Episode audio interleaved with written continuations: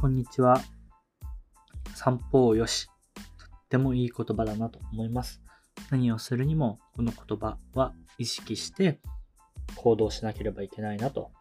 常々思います。どうしても自分の利益のためとか、あの人のためとかなると、3人目のことを忘れてしまったりするんですけど、やっぱり散歩をよし関わる人がみんながハッピーになるような心がけっていうのがとても重要なんじゃないかなと思います。今日のニュースになります。韓国ドラマでイメージ悪化。制作者に法的措置検討。スリナム政府。動画配信サービス Netflix の韓国初の新作犯罪ドラマ、ナルコの神で、国のイメージが損なわれたとして南米スリナムの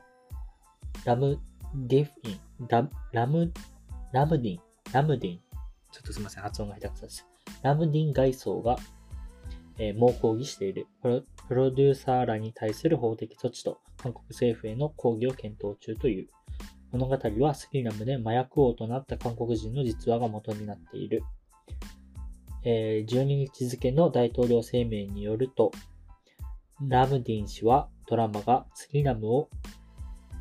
麻薬国家として扱っているとこう物語で描かれているようなイメージは過去のものだ。5カ国に対する否定的な考えを植え付けてしまうと否定したということです。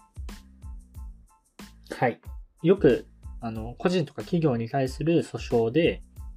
えー、こういう動画配信サービスとかを訴えるっていうような、まあ、事例っていうのは耳にすることはあると思うんですけど、政府レベルでこういったことが起きるっていうのは、あまり耳にはしないのかなというふうに思います。で、この件に関してなんですけど、僕は物語を見てないのでわからないんですが、一応実話が元になってるっていうことなんですけど、えっと、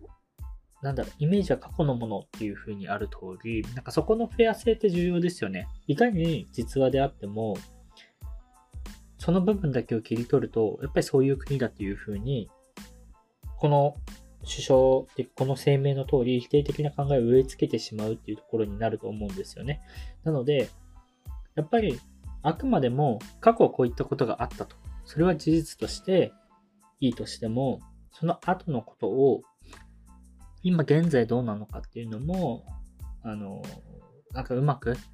やらないといけないんだな。まあ、ただそれをやると物語としては楽しくなくなってしまうので、うん、なんか実は実はって、いいように見えて良くない側面ってかなりあるなと思って、それであれば、この実話をもとにフィクションを作って、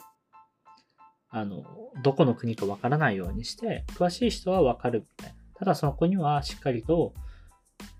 現状は違うけどねと。昔のあくまで歴史上こういうことがあったよっていうような形にするとか、まあ、そういったところの考え方ってとても重要なんじゃないかなって思います。ネットフリックスに取り上げてもらえるっていうのは、とてもいい意味で取り上げられると、かなり、あの、認知も取れるし、いろんな人に注目されると思うんですけど、逆は逆なので、うん、冒頭で散歩よしみたいな話言いましたけど、やっぱこういう動画配信サービスもそういった形に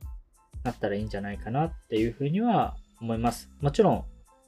うん、現在を否定する、あ、否定か、現在を非難する。おかしいだろうっていうのはメディアとして僕はあるべきだと思いますし、ただ過去を言ってしまうのはやっぱ NG かなって思うので、